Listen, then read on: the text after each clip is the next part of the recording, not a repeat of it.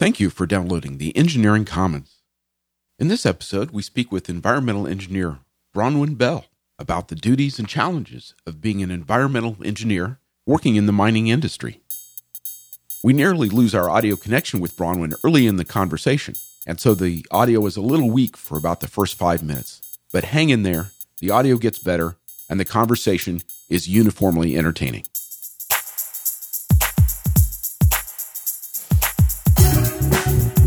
The Engineering Commons explores challenges encountered by engineers, regardless of field or industry. Join Adam, Brian, Carmen, and Jeff as they discuss issues of interest to today's engineering professional.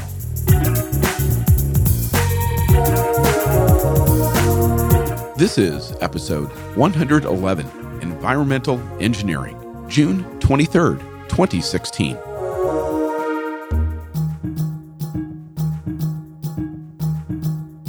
So, Carmen, how's the hop harvest going to be this year? Well, Jeff, it's tough to call. You know, I got the creaking in my bones. It says it's going to be a little ominous, but I did see my shadow today, so I'm predicting uh, yeah, four or five barrels worth. Wow. Yeah, yeah, bushels. Sorry, bushels. Look at me. and, and do you have any idea what makes for a good hop growing season? Not a clue. I just show up when they tell me to and drink beer. well, that sounds good. I, am sure with with all the concern about the, the, weather changing, the world getting hotter or colder or whatever it's doing, that somehow must change uh, the hop harvest. But uh, I, all I know is as long as as the the beer is available, then my worries are few. Yes, yes, definitely. And I, I would totally go to learn, you know, and attend their lectures that uh, this farm puts on about hop growing. But they got to stop holding them at like four or four thirty in the afternoon, so I can leave work and actually get there. You mean they're not le- letting you off of work at two in the afternoon to go uh, drink beer? yeah, my boss have no problem with it, but the upper up, upper managements would maybe have something to say about that. Yeah, I can I can see whether they they prefer their high priced engineers not uh, not heading off in the middle of the afternoon. What I should do is just take an eval board with me and see if it works in the uh, high humidity environment of a brewery. Ooh, that's a good idea. Yeah see if any deposits, you know, from the malts, crushed up grains in the air affect performance, herd efficiency. Because we typically run our circuits just open air; they're not in a case or anything. I I think you can make a case for environmental testing. Yeah, it's just a more you know robust reliability, uh, you know, long term burn in test. right. right. Well, I think uh, in these days we're certainly all more environmentally aware than uh, say we were as a society 30 or 40 years ago. But it is the fact that certain engineers specialize in planning, designing, and managing projects associated with environmental protection. And so in this episode, we're going to talk about the field of environmental engineering.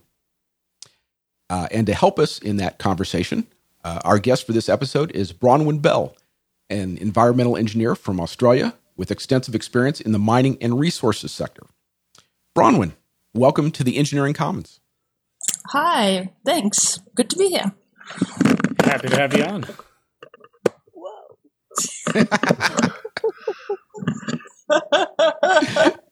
I just dropped the microphone. all right. The introduction's all she needs. No, it's got this long cable and I just bumped it. I've been trying to hold the cable out because I was really worried that it kept bumping the microphone. That's awesome. Good. Excellent start. Wonderful. so take it again from. Yeah, excellent. Thanks. Welcome. Great to be here. Happy to have you on. so, uh, Bronwyn, uh, I understand you go by Bron. Is it okay if we call you that? Yeah, yeah, that's quicker and shorter and easier say. okay. So, Bron, what got you interested in engineering? Uh, so, I, one of those career things that they actually do in high school really is is what kind of happened. So, I was always quite good at maths and science. Mm-hmm. Um, and I dismayed my mother and didn't become a third generation accountant um, and refused to do accounting in high school. So, um, we had yeah a career festival, and I forget the exact slogan, but it was something about the kind of paying out scientists, but how then engineers were the practical kind of people who solved all the problems of the world and, and built things and made things work. And, that kind of appealed to me, and I said, "Oh, you're good at math and science. You might as well do this." And for some reason, I thought all that extra time at uni wasn't really that much extra, and if I was going to uni anyway, I might as well stick it out, Mm-hmm. Go the whole thing, and, and get an engineering degree. So, yeah, so since I was about 15, I kind of wanted to be an engineer. I thought it sounded cool. Well, that's wonderful. And and so, uh, what led you into the field of environmental engineering? Um, yeah, so I didn't initially really care what part of engineering I was going to go into. Mhm. Um, and again, they, they probably do the same thing over there, but a lot of the unis hold fairs. And so one of the, the universities in Brisbane, because I actually grew up in um, uh, Queensland, over on the east coast of Australia, um, was holding a bit of a fair to um, go explain what civil engineering was. And um, so I trundled off to that um, with a whole heap of girls from my school. Mhm. And we had to build bridges. I'm sure it's very common, except ours weren't made out of, um because I think you guys did them out of pasta or something, but ours were out of ice cream sticks, is, is sort of, we call them paddle pop sticks here in Australia. Mhm. Um, so it was a bridge building exercise, and you had to use super glue and try and make the biggest bridge and the best bridge and the strongest bridge and all these sorts of things. And um, I was in year 12, and the super glue bottle sort of exploded on my hands. and I managed to um, get my fingers quite convincingly stuck together, and the university lecturer in his infinite wisdom thought that that's okay, we'll put it in acetone later or something and we'll get it off. So, how about you be the only one who touches the super glue for the rest of the class and you just hold on to it for the rest of the class? Um, and so, by the time it was over, my hands were quite convincingly stuck together. Yeah. Um, and then all the chemical things they threw at it didn't work. Ooh. And then they trundled me off, and I was about to go into the doctor's surgery to get my fingers scalpeled apart. Ooh. I got freaked out that I was going to lose my fingerprints forever. Um, and so then I rang up the poisons hotline, and You would have been a heck of a bank robber. oh, yes, but not on my yeah. It was on my right hand too, of course. I couldn't really do much. But um, in the end, they suggested I just leave my hands in cooking oil for a couple of hours, uh, which I did, and finally it all came off. And uh, that's when I decided I wouldn't be a civil engineer. Adam has so many times where he can't type up show notes because he's got super glue just sticking his hands together. Yeah, it's a real common problem. yeah, He just kind of mashes the keyboard. Yeah. And um, so um, Queensland, so the state I grew up in, it's um, one of the more dominant mining parts of Australia. Mhm. And, um, you know, coal um, and a lot of other, you know, raw materials come out of Queensland. It's um, mining's quite important there, so I kind of figured I wanted to be part of that because it was quite big and interesting and exciting. Um, and my family largely were more sort of from the, the farming side of things. So um, on my mum's side, they were all accountants. On my dad's side, they were all farmers. So my dad was a um, pineapple farmer, and my uncles and my grandfather were all cattle and wheat farmers and, and those sorts of things. And I figured, well, if you can't grow stuff, then you just have to dig stuff. So um, I wanted to go work in mining, and I couldn't choose between mining engineering or environmental engineering. Mhm. Um, and then at the time, so you have this big process that happens at the end of um, high school where you, where you have to pick your university courses um, and you, you sort of put them in and then you have your ranking options and then if you don't get your first choice, then look at your second choice and your third choice, and they sort of work through that. And I was umming and ahhing between mining engineering and environmental engineering until the, the day before it was due. And in the end, I went, well, coal prices are doing really miserable at the moment, so I might as well go for environmental because um, if the the mining industry falls over in Queensland, at least I can still get a job with local government doing environmental engineering, Mm-hmm. and um, and that's pretty much how I ended up doing environmental engineering. And then I went off to uni to study that. So, Well, wonderful. but was always pretty determined I would work in mining though if if the the price of commodities ever improved again. Right. Right. So uh, your your adventures with civil engineering and superglue aside, you know the the civil engineers are are into a lot of earth moving and and uh, structure building. I guess less. Uh, Yeah. You know, it's it's somewhat different than uh, you know certainly mining.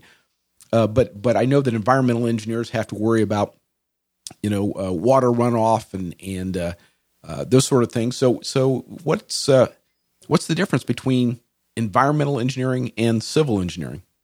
Um, a lot of it is just environmental engineering. You tend to deal with the things that people don't really want to think about. So, um, all your wastes and emissions and things that stink and smell bad, and just you know the parts of modern society I think people want to forget about. So, um, as part of uni, I, I think I pretty much went to most landfills that existed in southeast Queensland and all the wastewater treatment plants and all the potable water treatment plants and ran around at contaminated sites and just anything to sort of do with bad smelling discharges and emissions and, and those sorts of things. So um, I guess trying to use engineering solutions to, to minimize the impact of yeah all our discharges, emissions, and, and how we affect uh, the world. So yeah, Right. So, I- so as a mechanical engineer, I can study within the School of Mechanical Engineering. I can be a design expert, or I could be a structures expert, a thermo thermodynamics expert, or hydraulics expert. yeah, yeah. So, so are, are there specialties like this within the environmental engineering field?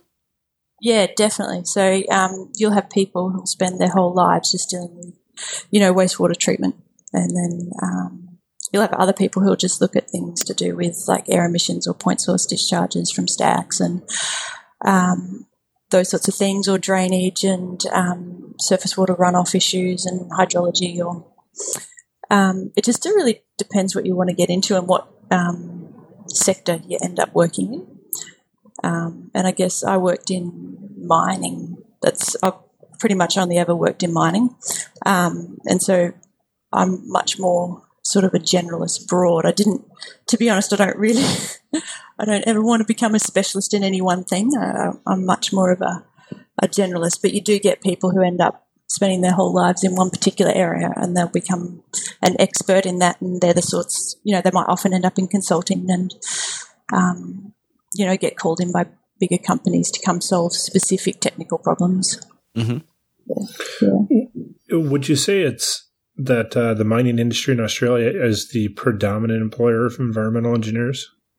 Um, I actually wouldn't have thought so. I think um, local government and um, government council and those sorts of things would actually employ a lot as well. So um, mining's actually mining in terms of things like um, net exports and, and that sort of thing for Australia is really huge, and, and a lot of things Yeah. in mining are really huge.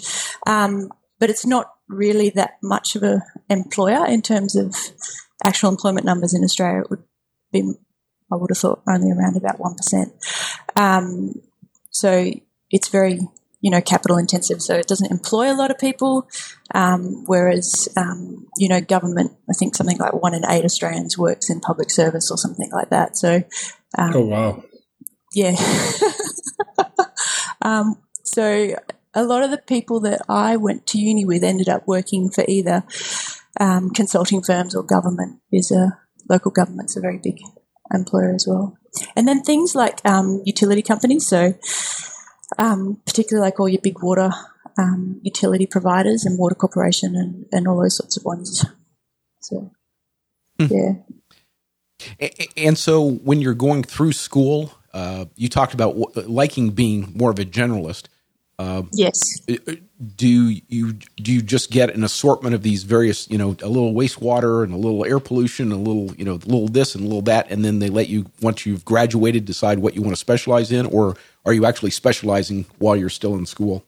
Um, well, the way our engineering degree worked is your, your first few years are, are just your core subjects, and there's a lot of um, engineering maths Sure. and all those sorts of fun ones to go through.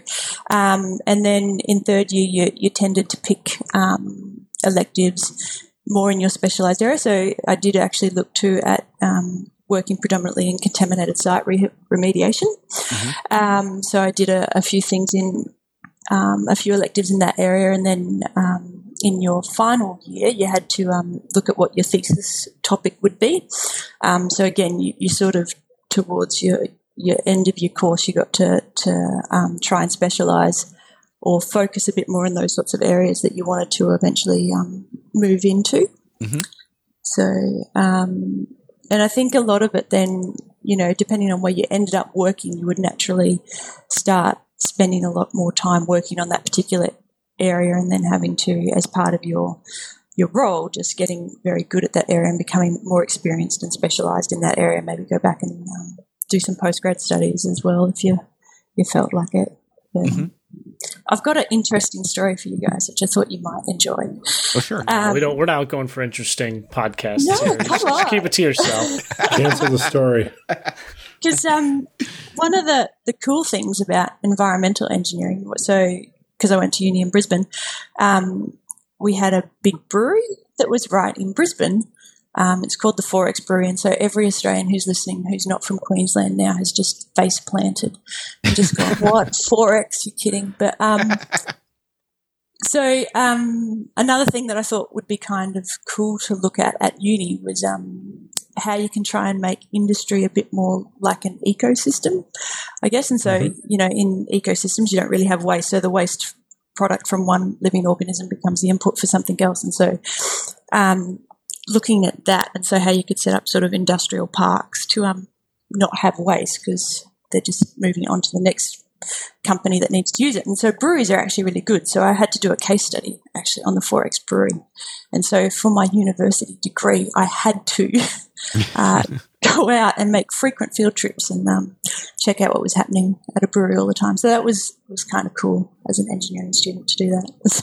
yeah. That is cool. What sort of things were they doing to be more environmentally friendly? Was it kind of like giving their spent grains to farmers for cattle feed or yeah, solar so power? All, yeah, so all that sort of stuff. So um, pretty much every waste stream that that worked out someone they could sell it to for profit. um, but so all their spent grains ended up going out for cattle fodder. So um, again, Queensland has a big cattle um, industry. So um, just west of Brisbane is where that went, and then in Australia we have Vegemite. I don't think Americans tend to like Vegemite, but um, my so, wife does. I don't think I've ever had it before. It's it's wonderful and you're missing out. Um, but you don't spread it as thick as Nutella, right? It's just really oh, thin. That's good to know because I spread Nutella pretty thick. so, um, or, like Vegemite's just made from yeast, and so all the you know the yeast excess from the brew used to go up to the, the Vegemite factory, and, and then they'd end up with um, the excess um, carbon dioxide, and that used to go off to the Coca Cola factory, and um, you know looking at all their different wastewater treatment plant um, processes and how they um, then were able to reuse water and, and those sorts of things. So the the idea was pretty much that they didn't want to have any actual waste products. Um, they didn't quite get there, but they got really, really close. Um, that then had to go off to landfill or, or, to become waste. Everything that they didn't then need went into some other process with someone right. else. So yeah, it was cool. So as your your university project, were you suggesting ideas that they were taking on, or are you just analyzing what they were already doing?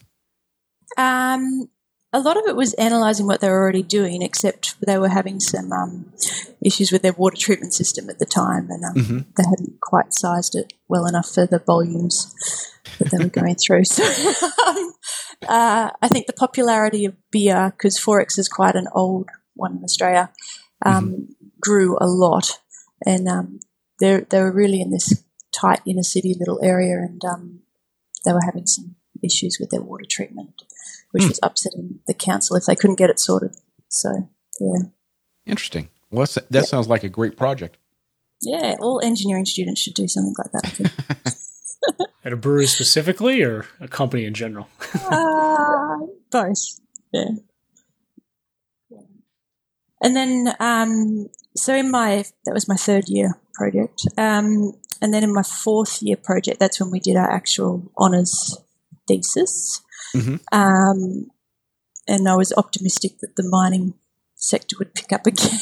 um, so uh, I actually went off and uh, did a project in a part of Queensland that's quite um, an old gold mining area, and um, I looked at um, contamination of water and um, surface water systems from old gold mining activities, and um, trying to work out what sort of the water quality was and um, what uptake of certain contaminants there were in different plants um, Mhm. in the catchment and that sort of thing. So Is trying it- to, Is the primary concern heavy metals? yeah, yeah. I looked a, a little bit, um, fair bit of focus on arsenic actually, Mhm. um, and trying to. It was quite good fun. So going out to different creek systems and and trying to work out where the sources were coming from. So trying to trace back concentrations and and work out. Um, you know what activities had occurred there in the past, and I guess this area in Queensland, they'd been gold mining took off there, I think, in the 1850s. So it was quite a long time ago. Um, and you know, so some of these historic workings, like no one had worked them for a hundred odd years, and, and trying to work out previous land uses and stuff, and what waste may or may not have been in different areas. So, um, yeah, it was good fun. Um, when I was out sampling some of the the, the waters, you know, you'd be in public parks and flow as well, and, and people would come up to you because you look kind of funky in your, your gear with all your monitoring equipment, and um, people would ask you what's going on and get a bit panicky, um, potentially about whether or not there was something um, a little bit unsafe or going on, or if the ducks in the pond were going to die, and and those sorts of things. So Do you ever have any fun with these people? Um, no, I tried to usually keep them calm because I was a couple of hundred kilometres away from home and I didn't want the locals to get a bit antsy. But um, We're looking for Ebola. yeah, no, I could have had a lot of fun, but um, no, it probably wouldn't have helped my university studies if I'd made the front page of the paper by upsetting a whole town. Let us know if you feel a little bit itchy. Yeah. Well, so you've uh, you've mentioned that you sort of concentrated in the area of mining, uh, but even that field is fairly large. There's all kinds of different mines. What what kind of mines have you worked in, and, and what kind of problems do you encounter in these various mines? Yeah, so um, after uni, I was quite lucky. I got a, a job eventually with a rather large multinational mining company.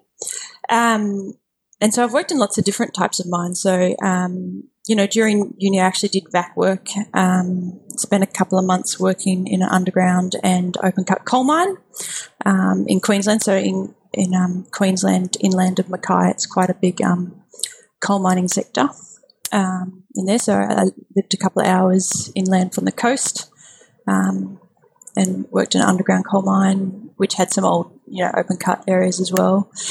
Um, I spent worked at a couple of coal mines, but um, spent a bit of time working in a diamond mine. That's Ooh. really kind of fun. Um, In, industrial diamonds or gem quality diamonds? Or both? uh, both. So you make a lot of your good money from your gem quality, but the bulk of your diamonds um, are actually just industrial grade um, diamonds. And, and so, is the rule you get to keep what you find? no, it's actually um, the the diamond mine that I worked at. So it's in the Kimberley region of Australia, and um, they they make pink diamonds, and they're actually quite famous for some of the different color diamonds that they get. Mhm. Um, and so there's a lot of security actually at a diamond mine because it's a, a little bit funny to think about, but you know, you move hundreds of millions of tons of dirt and you end up with this this product, which is a really high value product that kind of goes out in suitcases, um, in like a little Learjet or hand locked to someone's wrist or something. But um, so um, you said no, uh, it's- Ki- Kimberley region? yeah, the Kimberley. So it's in the the northwest of um, Western Australia. Is that is that where uh, Kimberlite gets its name? Um, I don't know, actually. Oh, it's no just idea. uh, I, I, It's a I- I- kimberlite. yeah. yeah, because I, I want to say that was the big thing. Whenever they find kimberlite, they find diamonds, and Yeah, that's that's yeah. I don't know if that's why the Kimberley region is called What's that. kimberlite? it's a particular stone. yeah, it's where you get your, your diamond. Um, it's like your ore body, and Mhm. yeah. but um, because I, I would have thought that the Kimberley region of Australia would have been called the Kimberley region for a much longer time than the discovery of diamonds in that region. So, um, Interesting. yeah. Um, but all sorts of things like the Kimberley process and, and those which are associated with diamonds are, um, yeah, all named from kimberlite. But, um, yeah, so, you know, you have a lot of security guards at a diamond mine and, and um, they tell you things like if you see a stone, no, you don't get to pick it up and there's cameras around everywhere. And, um, you know, I got to go into, so you, I don't know how familiar you guys are with mining, but, um, I You know, watched sometimes- so that's got to be a pretty, pretty good documentary. So your your um, your ore for diamonds kind of looks a bit boring because it kind of looks like gravel, Mhm. and it doesn't really look like diamonds at all. It's just kind of like gravel, and it has to go through your process plant. And um, so I did occasionally get to go into the process plant, which is where you get um, something out the other end that actually does look like diamonds. Um, and whenever we went in there, you had to have your own security guard. So you had like literally one on one, a person next to you, making sure that you couldn't steal any diamonds. Um, handcuffed to him. uh, you had to stay within, I'm pretty sure, a meter of them. Um, And I used to cause a few problems because I was a female, um, and there weren't that many female security guards on site. And, um, and um, one of the requirements was as you left the processing plant, you had to, it was kind of like a bingo thing, you had to rattle the tin and get a different coloured ball. And then depending on what colour ball it was, it depended what sort of search you had on your way out of the process plant to make sure that you weren't smuggling diamonds.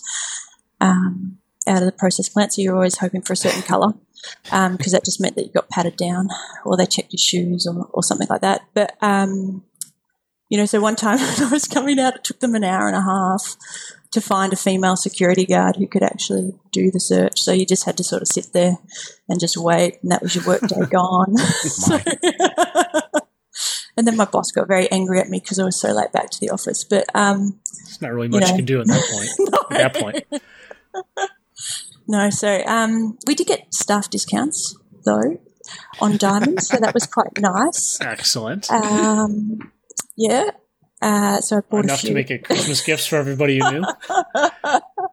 Are you ser- are you serious? yeah, yeah, we got staff discounts. Seriously, For for uncut stones? no, no, no, they had to be cut. So um, Ah, the way it worked is um, so part of the it's downstream processing requirement that they have here. So um, you know the business did have also um, some diamond sales, and and um, all the people in the company um, that have the diamond sales sort of sales guys come around with their little suitcases every now and then, and um, you could buy diamonds and you got a you know a discount. So one of the perks of working for a mining company. Um, got cheaper diamonds.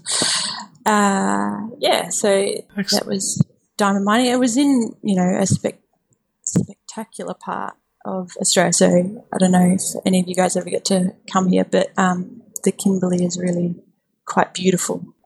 So when you were in the the mines, when you were working at the mines, what was your day to day like? You know, did you have uh, a tool belt and you were doing like a little fossil dig to uh, do some statistical analysis, or were you looking at the broader picture, making sure you know they weren't dumping anything into streams or?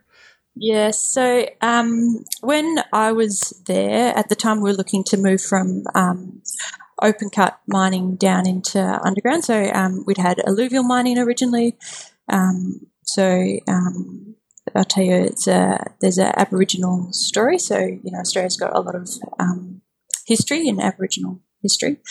Um, and so there's a big ridge line, and um, their story was that the barramundi used to jump over the ridge line, and as they jumped over, the barramundi would um, clip the top of the ridge line, and that was what the sparkly rocks were, as it was all the scales of um, the barramundi as they jumped over the ridge. And um, so originally the mining that was done up there was just like alluvial um, mining of diamonds, and you know that causes a lot of land clearing, um, and so then you have to go in and sort of work out how you're going to rehab and um, remediate all that surface disturbance. You said al- alluvial mining. Yeah, so you're looking at the alluvial. Is like cutting the top of the mountain off and you know? no, the alluvial section of your creek system. So just your um, surface. It's almost like um, you know in the olden days. If you've seen photos of how they used to do gold mining, where they used to go to creek systems and Oh, river okay. systems and just sort of pan for gold. So Gotcha. it's it's it's really quite um, uh, it's easier mining, I guess, because you don't have to dig much. yeah, but you got to wear Um, overalls. so speaking an accent, yeah, surface mining. So, um, and then once you know, you sort of you pick off the easy fruit. So you've done your alluvial mining, and, and then they did open cut mining. So when I was there, they were were rehabbing the alluvials and heavily into the open cut mining. So that's when you get your really massive holes um, in the ground and and moving. You know, um, I think at that stage we'd moved over 100 million tons of waste rock, and um, you end up with a large hole, and then beside it you've got a very large waste rock dump. Um, and so one of the issues that we had was um, we worked out that the the geology of the soil there had actually caused um, neutral mine drainage. Um, and so when it rained, you would get this um, white precipitate forming out, and um, so we had to sort of look at well what was happening there and how could we um, try and neutralize or buffer out or minimize the effects on the environment of the waste rock. Um, and then the other big thing that was happening at the time was we were trying to get approvals from the state government to go into the underground phase of the mine. So, um, you know, once you've you've mined as much as you can economically out of an open cut, you might actually have an ore body then that extends down deeper. So, um, at that stage, we were just doing um, environmental approvals for the underground, and there was some like an exploratory sort of shaft to sort of um, help get the underground going. So a lot of what I did at that stage was actually um, trying to deal with government approvals, looking at well, how could we um, design this mine so that we've got lower greenhouse gas emissions, or how are we going to manage the risks associated with neutral mine drainage, or um, how are we going to rehab all these waste rock dumps to um, leave something that sort of um, is self-sustaining and is going to cause a long-term legacy um, for the area. There are a lot of um, natural springs in the area as well, so you've got to look at the hydrogeology. And um, to do your underground mining, you'll have to do some dewatering. So, what does that then mean for the natural springs in the area? And inevitably, they would be um, also Aboriginal sacred sites. Is the other thing that um, often happens. And um, I could see that getting getting ugly in a few ways. Then you got the human element there too to deal with, not just making sure the water's clean. Yeah. So, um, and the um, the the values, I, I guess, that the Aboriginal people had for um, some of these areas as well might be a little bit different. So, um, even things like when we were looking at um, rehab designs, and you know the species mix that you would end up putting in your rehab. So, there's um, certain plants that the Aboriginal people valued for bush tucker or bush medicine or um, all those sorts of things. So, um, you know, needing to make sure that their requirements were also getting met, as well as um, you know having a ecosystem that's self-sustaining afterwards and can survive for you know for forever. Um, so it was sort of diamond mining. Uh, So, so how much uh, standard procedure can there be? I mean, obviously, there's with what you're mining, you know, requires different regulations and stuff. But say two diamond mines, you know, even just located a few miles apart or a couple tens of miles apart, like the geology could be so different that Yeah. is one, is there really a one size solution you can just apply, or uh, no, no, you got I- to treat I everything think so. Yeah, no mine's created equal. Um, so my most recent work, um, so until recently, I worked in the Pilbara region of Western Australia. So um, I actually looked it up. So the Pilbara is nearly as big as Texas, right? Okay, Um, just, I thought that was an interesting little comparison. So, um, and it's a, a big iron ore, um, you know, producing region.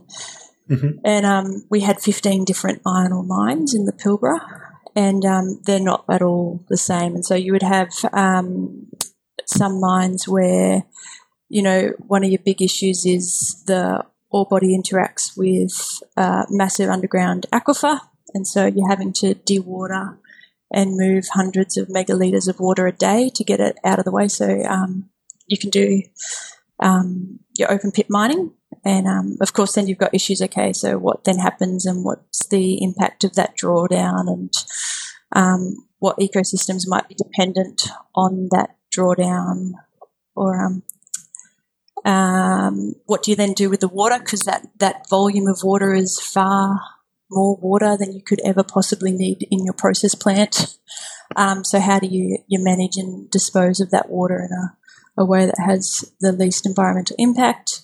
Um, then we had other mine sites, which you know would be like 150 kilometres away, um, but still in the Pilbara region because it's quite large, um, which mm-hmm. didn't have enough water, and so you're having to um, you know bring water in for those sites, and then you know depending on geology, some of the sites would have.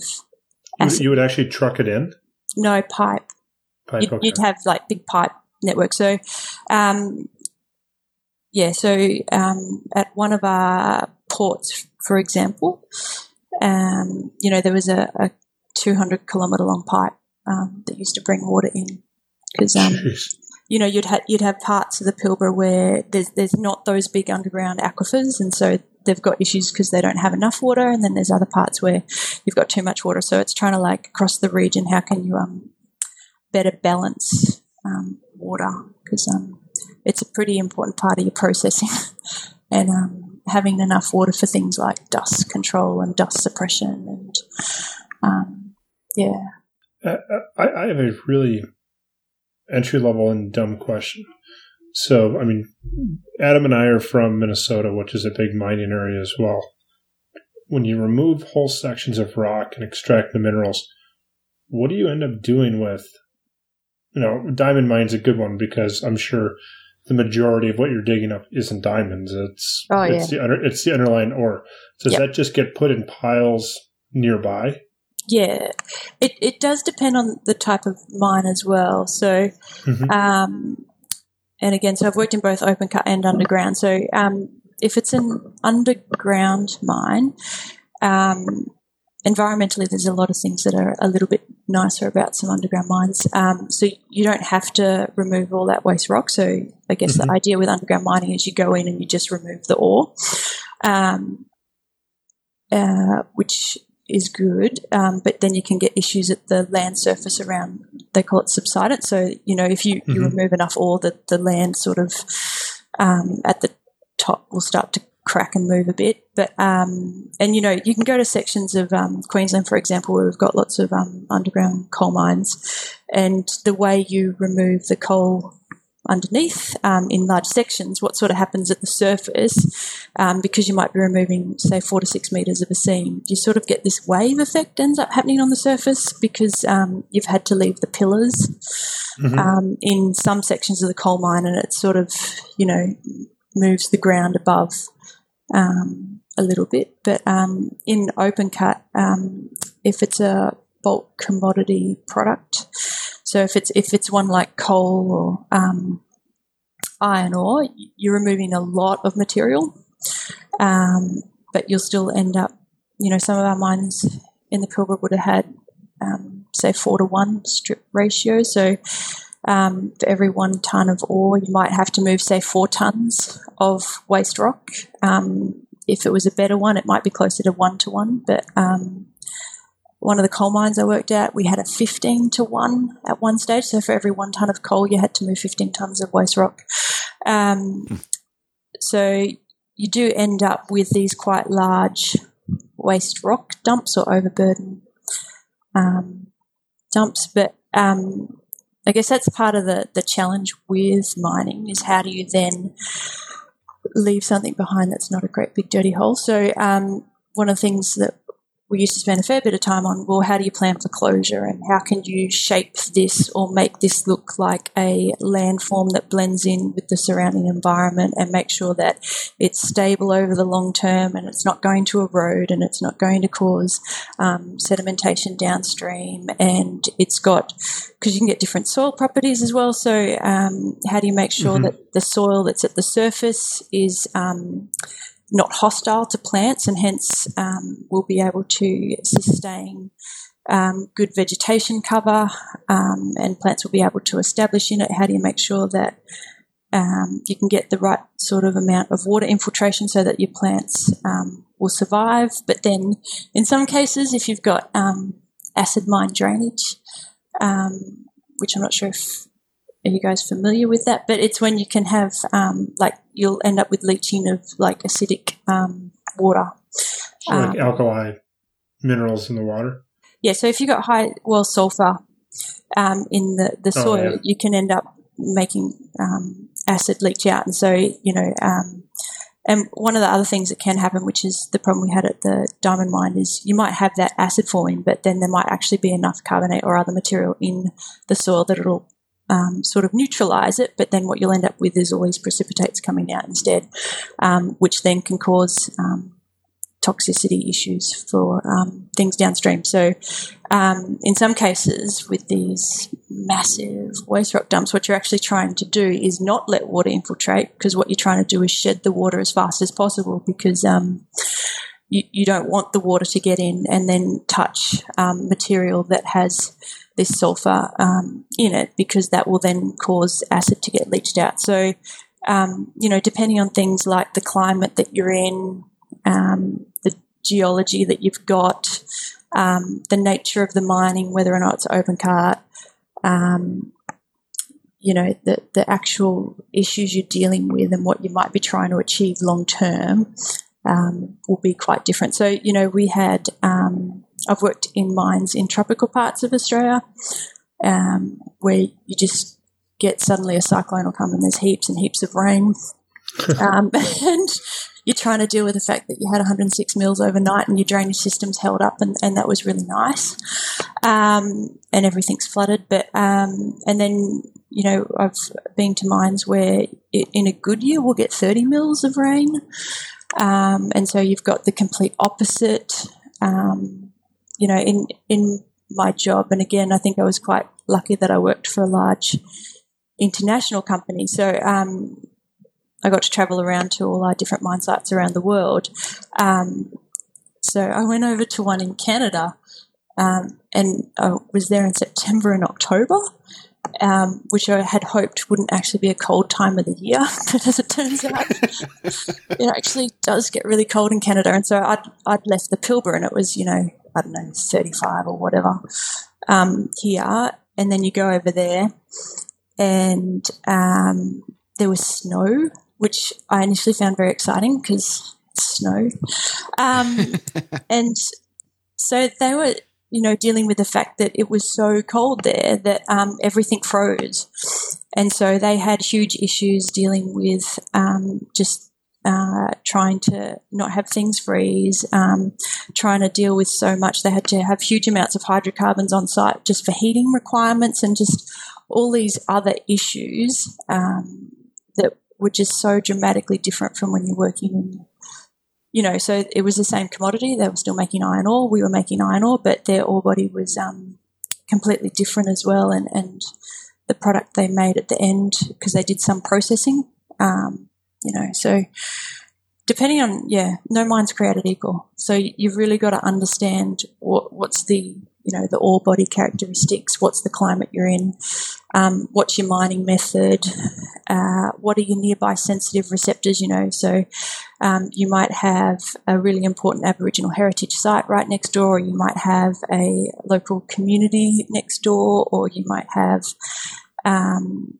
you know, some of our operations were off the east coast of Australia, and so they're next door to the Great Barrier Reef, and so, you know, you've got all these different things that you might have to um, be looking at and considering to try and work out, well, what are the risks that my emissions can or discharges might have, and how do I have to manage and control those and um, reduce the impacts of that? Do you find in your field that people tend to specialize based on uh, maybe um, certain environmental and regional conditions? Like um, somebody might typically only work in the tropical regions, or somebody might only work in the more arid regions because they understand the problem set. Yeah. So if you worked in consulting, so a lot of um, environmental engineers, I think, do end up working for large consulting houses, um, and you will find some of that. So um, you'll get very used to dealing with um, certain issues. Um, not so much for things like if you're just doing treatment systems. So, you know, a wastewater treatment mm-hmm. plant's kind of like a wastewater treatment plant, and a potable water treatment plant's kind of a potable water treatment plant. Um, but if you're um, dealing with certain other things, yes. But um, a big impact actually is legislation as well. So um, the legislative framework that sits around environment varies dramatically um, by different region. Um, and so here in Australia, for example, it's all it's predominantly state based. There is some Commonwealth um, legislation as well, and so you've actually kind of got to get a little bit familiar with what um, your your local legal framework is as well. Um, and then, yeah, it just sort of varies. I'm I always liked going to see different things because it's amazing the different ideas you can get. So, you know, if you look at the challenges that we had to face at some sites because of a shortage of water or too much water or too much rain or not enough rain or, um, you know, geology that caused acid mine drainage versus um, mm-hmm. we had one site that had um, issues because we had so much calcrete. Um, and then, you know, when you go to different places, you get different ideas about different things. And so I think that's why I had a tendency to want to be a generalist rather than specialize, because I like seeing different things and the different challenges people face and how they respond to those, and then whether or not there's something you can then learn from that and apply it in a slightly different context to give you a better outcome. Because um, if you keep doing the same thing or always follow the same sort of solution or the same sort of path, you'll never you won't necessarily improve or you might be missing out on some opportunity to get a, a better outcome. So, you know, another thing, I guess, that um, makes different mines different.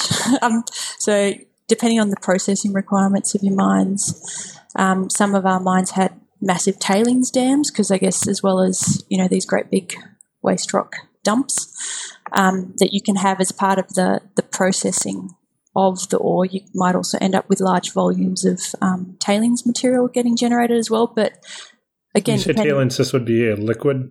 Yeah, so it's it's kind of like a slurry. Um, okay. And um, but certain ore bodies, just because of the nature of the ore body, there'll there'll be no requirement for wet processing, so you you won't end up with a tailings facility at some mine sites. But then other mine sites will have tailings, and then you know depending on the the commodity you're um, dealing with, the, the chemical characteristics of your tailings are quite different as well. So, you know, in iron ore, your, your tailings um, typically aren't um, that hazardous. Um, but uh, if you deal with, because um, I used to work at a bauxite mine as well. Mm-hmm. And so, um, you know, bauxite, you then have to get it refined, it has to become alumina, which then has to become aluminium. And so. Um, oh, that's a joke. sorry. What do you mean that's a joke? What? Uh, uh, do you say alumina? Yeah. What? Do you, what? Oh, oh so, so, sorry. I thought you were making a, a, language joke where it's first it becomes aluminum, then it becomes aluminium. No, alumina is different. it, it yes, is yes, aluminium. I, it's not. What oh. do you? You guys don't call it aluminium, do you? No. No, um, called aluminum. Aluminum. Yeah. no, so I, I, I picked it up a second after you said it. so you have to take it from the, the nice little red dirt color thing, bauxite, turn it into a nice little white powdery uh, um, alumina thing at a refinery, and then you take it to the smelter, and then it becomes a nice little silver aluminium um, after it's into the smelter. Um, and w- at, at, what temperature Fahrenheit does that happen? Oh my god! uh, do you know? Um, I once at uni, um, we were doing some research, and we came across a textbook that was from America, and I nearly fell off my chair because we are going through this textbook. It was for physics, and you mixed units, right? And so it had like square feet inches or something. I was like, what is this? How does that work? Uh, inch foot pounds, I think. I don't know. It was it was a mixture. It wasn't, you know, like we would just use meters cubed because that makes sense. Um, and it was it, you mixed things, and I don't know. I think all my, I think all modern U.S. physics textbooks almost exclusively use metric. Ah, Unless okay. I'm crazy. I'm pretty sure that's the case now. okay, that's good. I think you should just jump on board with metric. Hey, but all the industry providers have all their spec sheets in in the old uh, you know English units. So oh no, it's it's there, sometimes it takes some really dedicated uh, unit conversion to get to something that you can recognize. Yeah. Yeah. And then How you many- got all the people who have the conversion factors in their head, and they, they you know gut feel, and yeah, no. How many how many hogshead per cord is this? Or uh, if if you drop a mass of thirty five stones, uh, yeah, Yeah, I don't know. So, um, Do you have problem, Brian? Brian, finding uh, imperial farad capacitors instead of just the standard metric ones? they're still imperial. I still don't understand what a difference between a metric ton and a ton is. In E, I think T O N N E. E, It's e a- is a and- constant. It's two point seven one, so it's about three pounds. Come on, Short man. ton, short tons, long tons. Um, yes. yeah. So back to tailings. Um, sorry.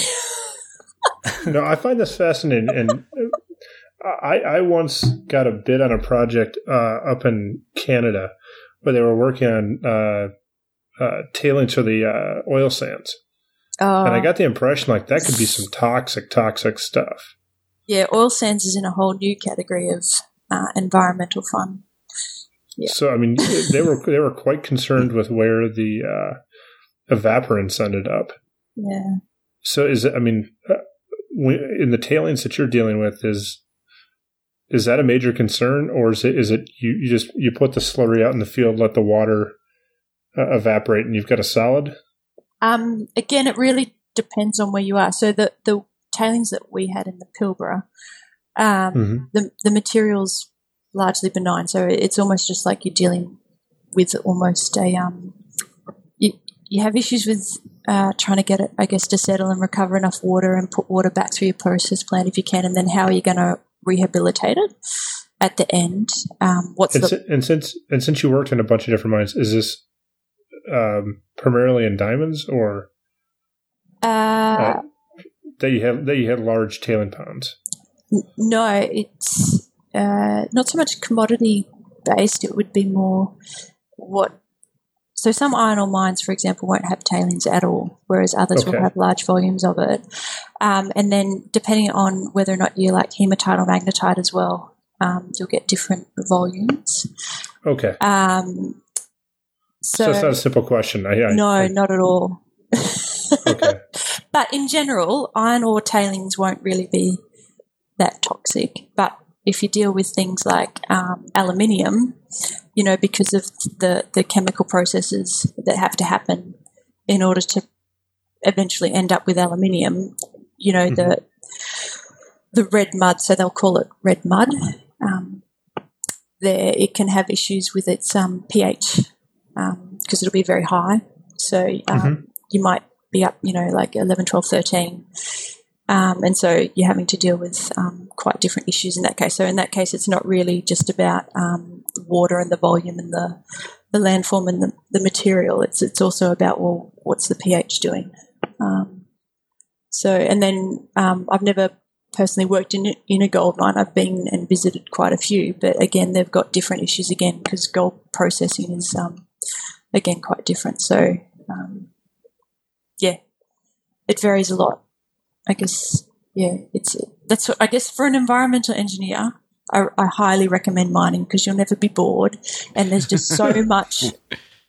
There's so much variety, and so you can you can learn something about um, one site and one mine and one commodity, and then you can jump on and you can go to a different one, and then if you ever get into smelting or refining, um, again that that's like a whole new kettle of fish, and um, you, you'll work in some amazing places as well, and you know some really remote um, places. So yeah, there's no chance of boredom at all. Right. Unless you want to go work for local government, then you can do the same thing, dealing with municipal wastewater treatment plants all day, every day. No, some people find that fascinating. It's just not not my sort of thing. well, so as you're going through all the activities that you're responsible for, I, mean, I was making a little list here that you know you have to be part botanist, you have to be part chemist, uh, part hydrologist, uh, part lawyer, part piping expert. uh, so, what I wonder to get things done, how much do you have to be a politician uh, in order to uh, you know bring these issues to people's attention and to convince them that uh, this is the right thing to do and your way uh, is the way to uh, proceed? Um, so I think in what I did, um, remembering that I, I I'm not a specialized environmental engineer who works in one particular, you know, technical area. The politician mm-hmm. part and the negotiation is primarily what I did end up doing. I think that's a huge part of it. So, um, within mining companies, you have heaps of engineers, right? So you have civil engineers, you'll have mining engineers, you'll have electrical engineers, you'll have all sorts of um, technical people who are all trying to get material out of the ground and onto a, a ship effectively, um, all trying to work together, and they've all sort of got different objectives um, that they're trying to achieve. So your mine planners are trying to get your ore, um, whereas your electrical guys are a bit more worried about your power networks and various other things. And then you've got your process engineers. And um, I used to always say environmental engineers, you know, we never caused the environmental issues of the mine sites, but we had to try and help people solve them. So, um, you know, I was never responsible for running trucks and I never ran the fleet and I never dug the holes and, and those sorts of things.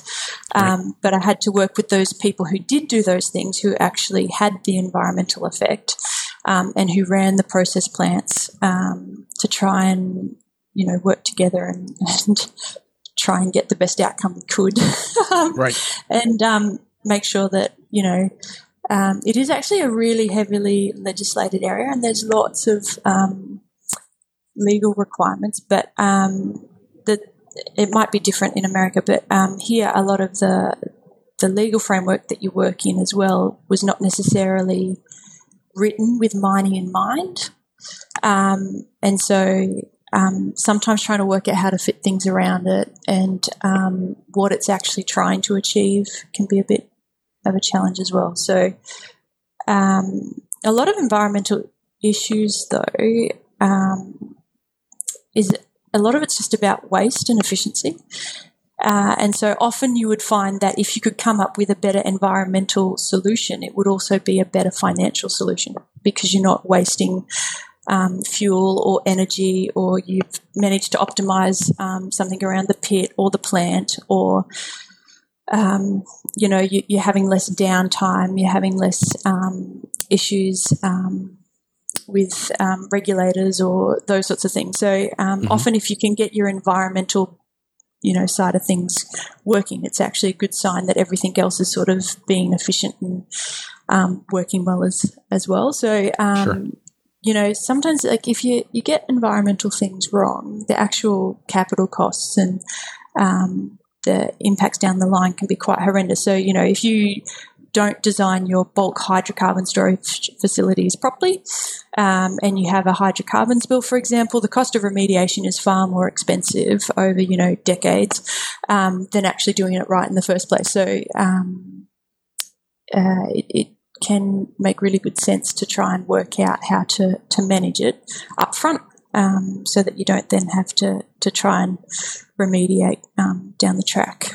Mm-hmm.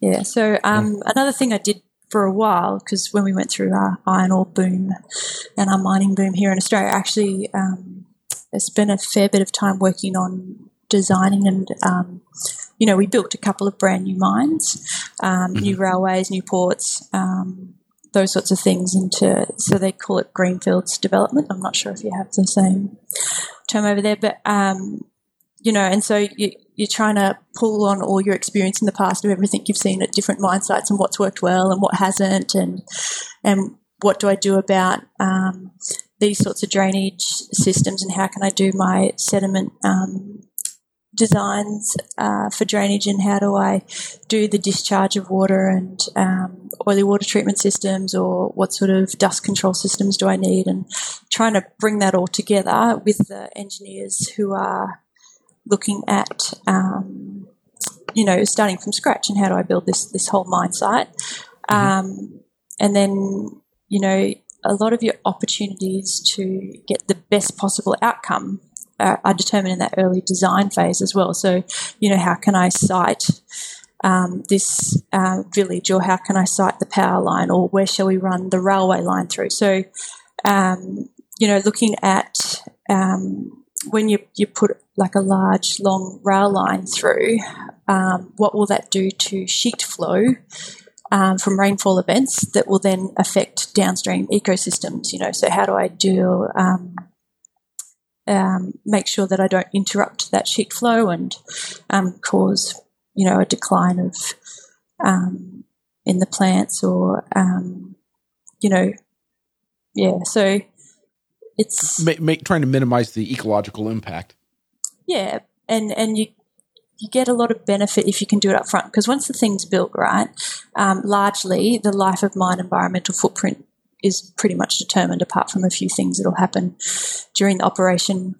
Um, your, your really big benefits come from your upfront design work. So um, you know that that's it's kind of rewarding in a way when Sure. you can find a really good solution up front and uh, make it work really well. So um, one of the projects I worked on, we ended up getting an award from the state government um, to do with railway design work and um, how we tried to um, minimise impacts through drainage. Because you know, if you can, you think about you know a railway line that's a hundred. Well, this one was like fifty-eight kilometres long.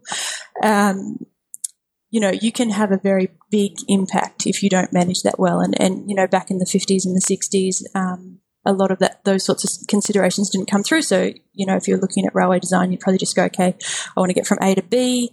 Um, I need to think about this sort of gradient and these sorts of turns and um, curves and those sorts of things. And, and um, I need asset protection. So I need the railway not to wash away. But other than that, that was probably as far as your sort of design requirements went. Um, and so I guess it's changed a lot now. So you can you can with a little bit more effort get a much better um, long term outcome. Sure. So Sure. Well, well, so all these, you know, all this design up front, and uh, and additionally the remediation projects, uh, there has to be some major capital that goes into these efforts, and so I kind of wondered, uh, coming out of university, was it uh, was it at all intimidating the the dollar levels you were uh, being, you know, you were authorizing or making decisions about? um, no, so when I first got out of university, because we call them graduates, do you, do you have the same sort of concept there? So y- Sure. you come out as a graduate, and the graduate is always the one who gets the not so fun and exciting jobs.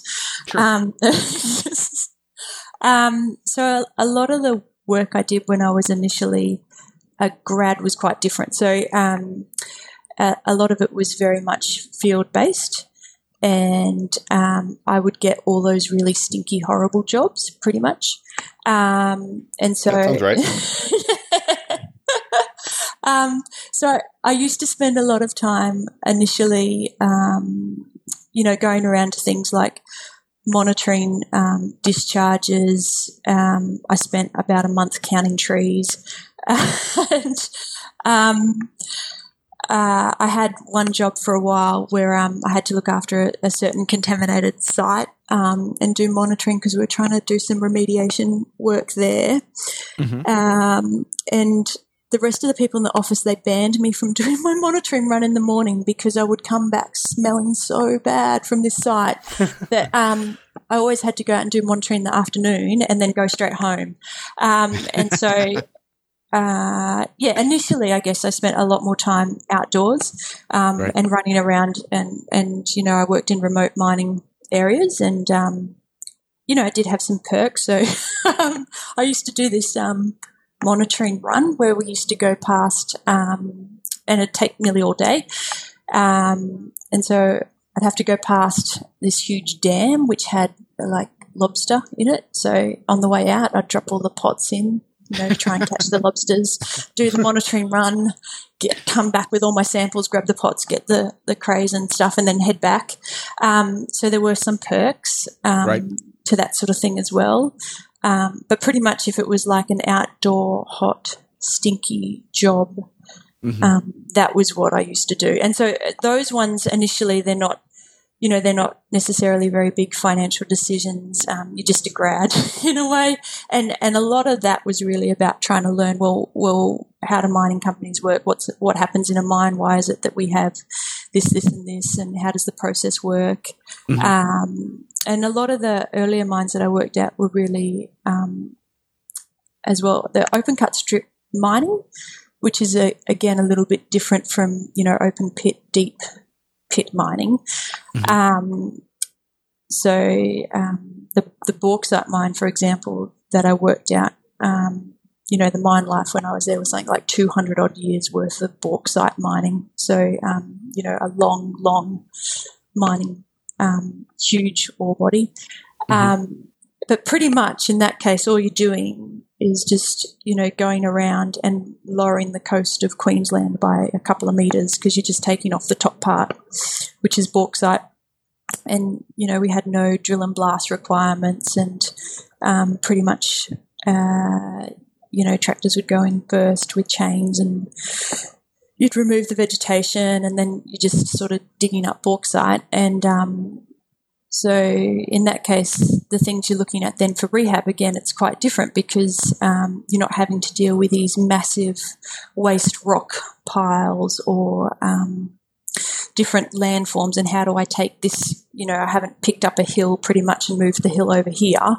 Um, you've just sort of slightly lowered the coastline a little bit. So um, yeah, so it just yeah, varied a lot, but um, it wasn't really until I'd been working for quite a few years and then um, moved over to Western Australia that I sort of got a bit more involved in some of the bigger construction projects. And, um, you know, so one of the, the port upgrades that we worked on, you know, altogether, they're, they're like billion dollar projects, right? These, these mines. And so if you want to know about tough financial pressure when you're working on a big mining project, um, you know, we, we used to have to do dredging. So um, you had to get um, dredgers would come in from overseas, and for some reason they always seem to come from the Dutch. Um, and um, during the boom, everything you know got very expensive in Australia because um, everything was in high demand, and um, you know we had this dredge coming out to the northwest of Australia, and um, once you're locked in your dredge, uh, you have to start paying for it, right? And so, if it arrived and we didn't have all of our necessary approvals from the government, the, the standby rates for each day were, were they weren't necessarily just tens of thousands; they were a little bit more than that. Um, Wow. And so, you know, the dredging fleet has come; it's, it's on its way, and you're like, ah, I don't have all my approvals.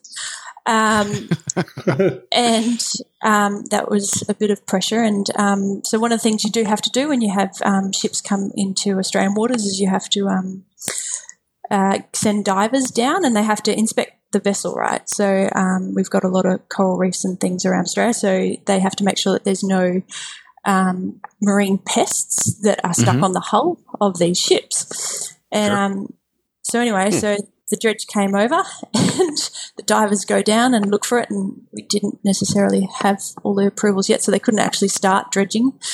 Um, and they found these Asian green mussels on the on the dredge, which was like the best thing ever in a way, because then um, what has to happen is uh, the dredge has to go back to Singapore and it has to get dyed, uh, dry docked, and they have to like completely clean the hull and and get Right. rid of every trace ever of Asian green mussels. And so by the time the dredge came back, we we did have everything in place and we were ready to go. so, you know, like these tiny little Asian green mussels, and it was like the best thing ever.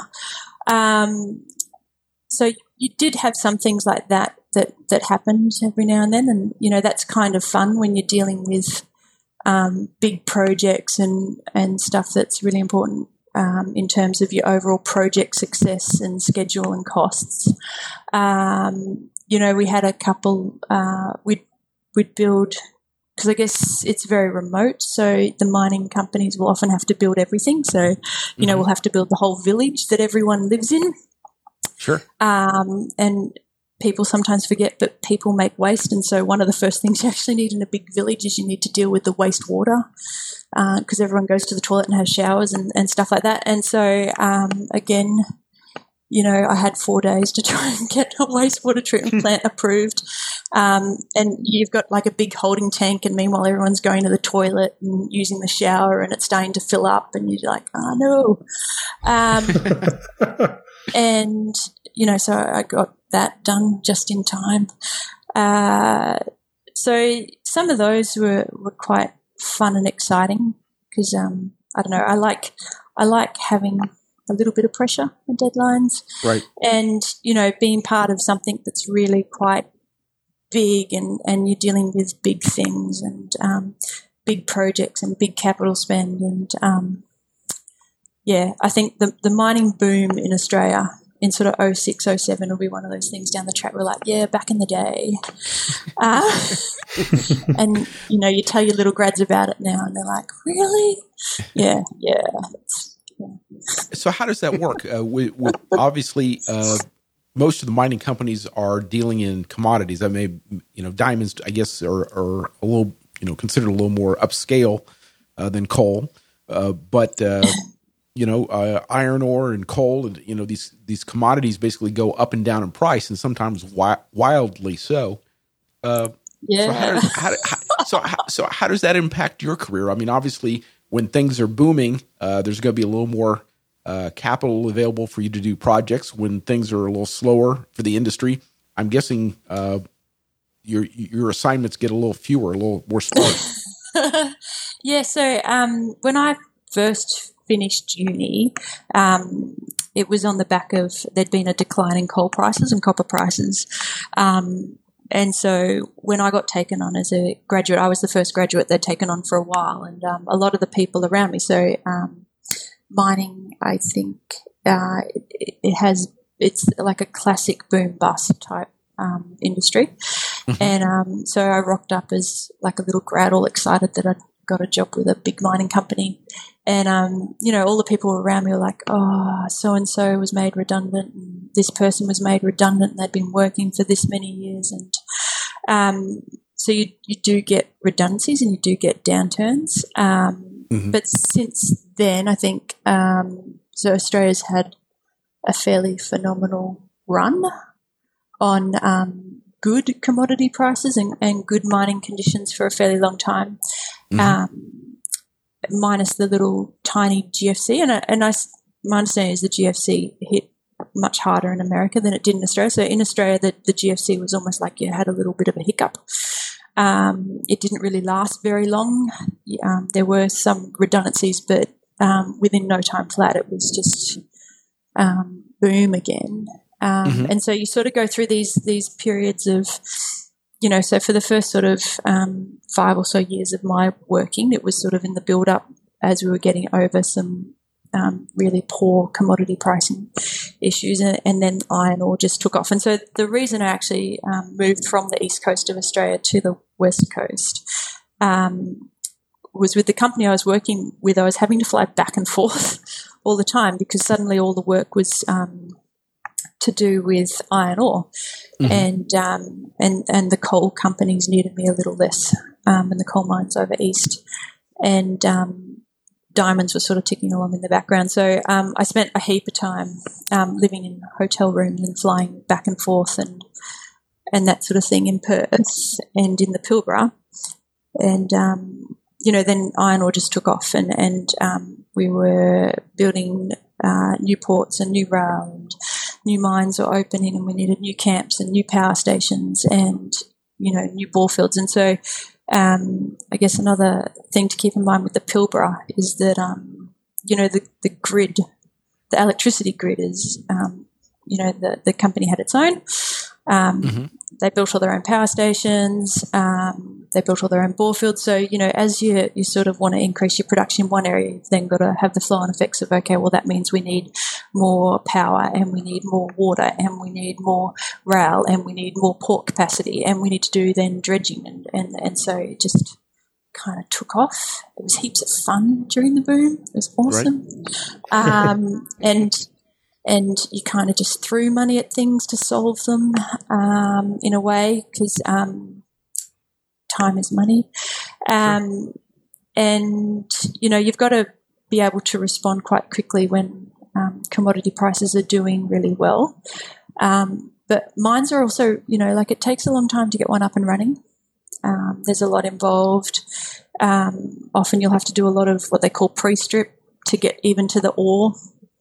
Um, mm-hmm. So you know the, the development time frame from, you know, um, you actually have a confirmed ore body and you want to get it into production is really quite long. Um, and then even before that, you've got to have a constant pipeline of exploration sites because you're constantly trying to find out, well, okay, well, where is the next ore body going to come from and um, how can we schedule that in?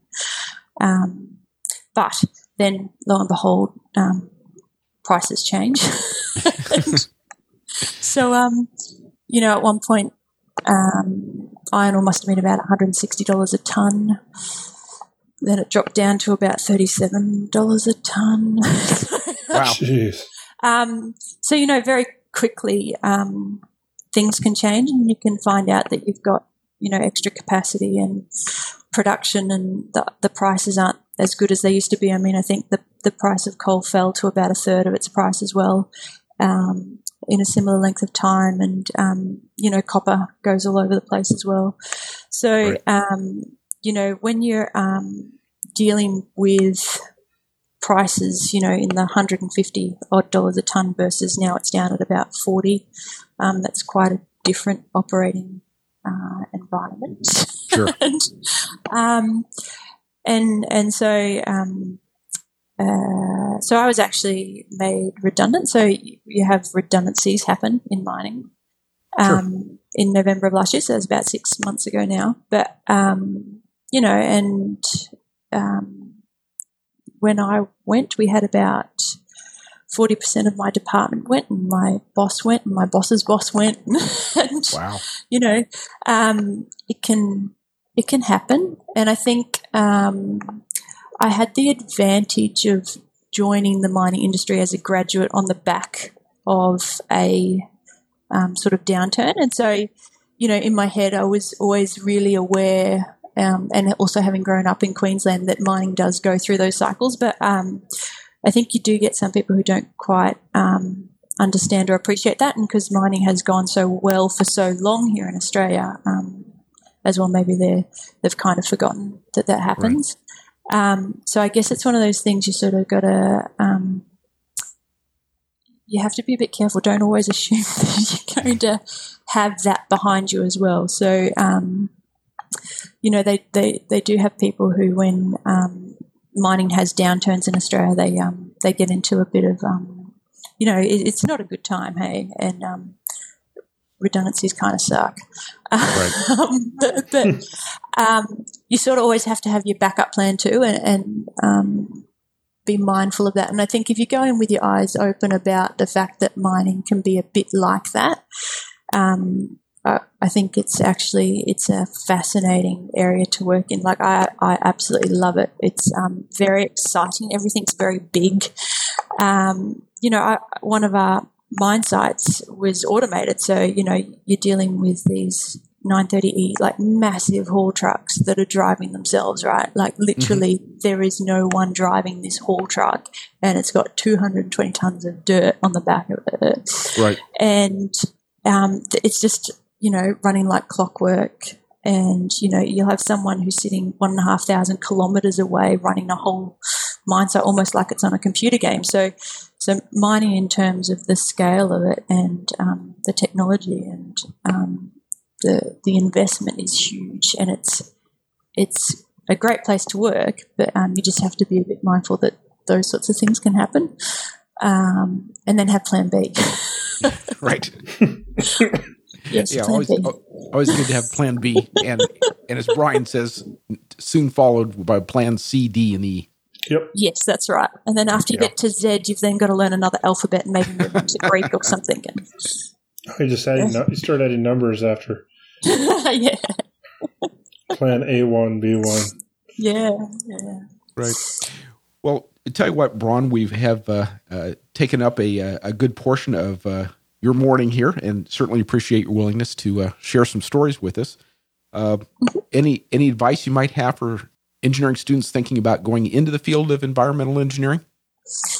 Um, I think it's an awesome thing to do. I think one of the things with environmental engineering is there's so many different sectors you can work into and industries. Um, so there's probably something for everyone, but um, I think it's increasingly um, it's becoming really, really important. So, what is our environmental impact? And I think it's a real sort of growth area. And you know, every day I went to work like I loved it because I knew I was doing something of value that was actually trying to um, help. And you know, recognizing that we all use um, products that come from mines, we might be very far removed from the fact that they do come from mines. But um, mm-hmm. you know, my ability then to use engineering to try and help make that better was, you know, wake up every day and go to work and you love it and you're doing something worthwhile and have a purpose, and you know, that's that's fantastic. So, yes, I definitely think it's well worth looking at. Terrific, terrific. And if if uh, somebody should uh, want to get a hold of you or have uh, questions for you, is there uh, any contact info we can provide? Uh, I do have a LinkedIn profile, so um, I'm not sure if you've got that. I do. We can put that in the show notes. Yep, Bronwyn Bell. And then um, I've also got my email as well. So um, it's just bilson.bell at gmail.com. So maybe you can put that in there as well. Um, but yeah, really happy to help talk to people if they're interested um, one of the things I did get to do a lot of is hire a lot of graduates, and I had quite a big team at one stage. Um, and so I quite like helping and mentoring people and um, helping them find their way. So, yeah. Cool. Fantastic. Well, it has been a delight to uh, to speak with you and, and to learn a little more about the field of, of uh, you know the fields of mining and environmental engineering, and, and we certainly appreciate your uh, your time with us this evening. Okay, cool. Excellent. Thanks, heaps. We expect a suitcase full of diamonds as payment. but, uh, we can work out the details later. Fantastic. Uh, well, Bronwyn, thank you, thank you so much for uh, joining us on the Engineering Commons. Pleasure. The Engineering Commons is produced in affiliation with Big Beacon, a social movement for transforming engineering education. For more information about the podcast you've just heard, please visit theengineeringcommons.com. Our musical introduction is by John Trimble, and our concluding theme by Paul Stevenson.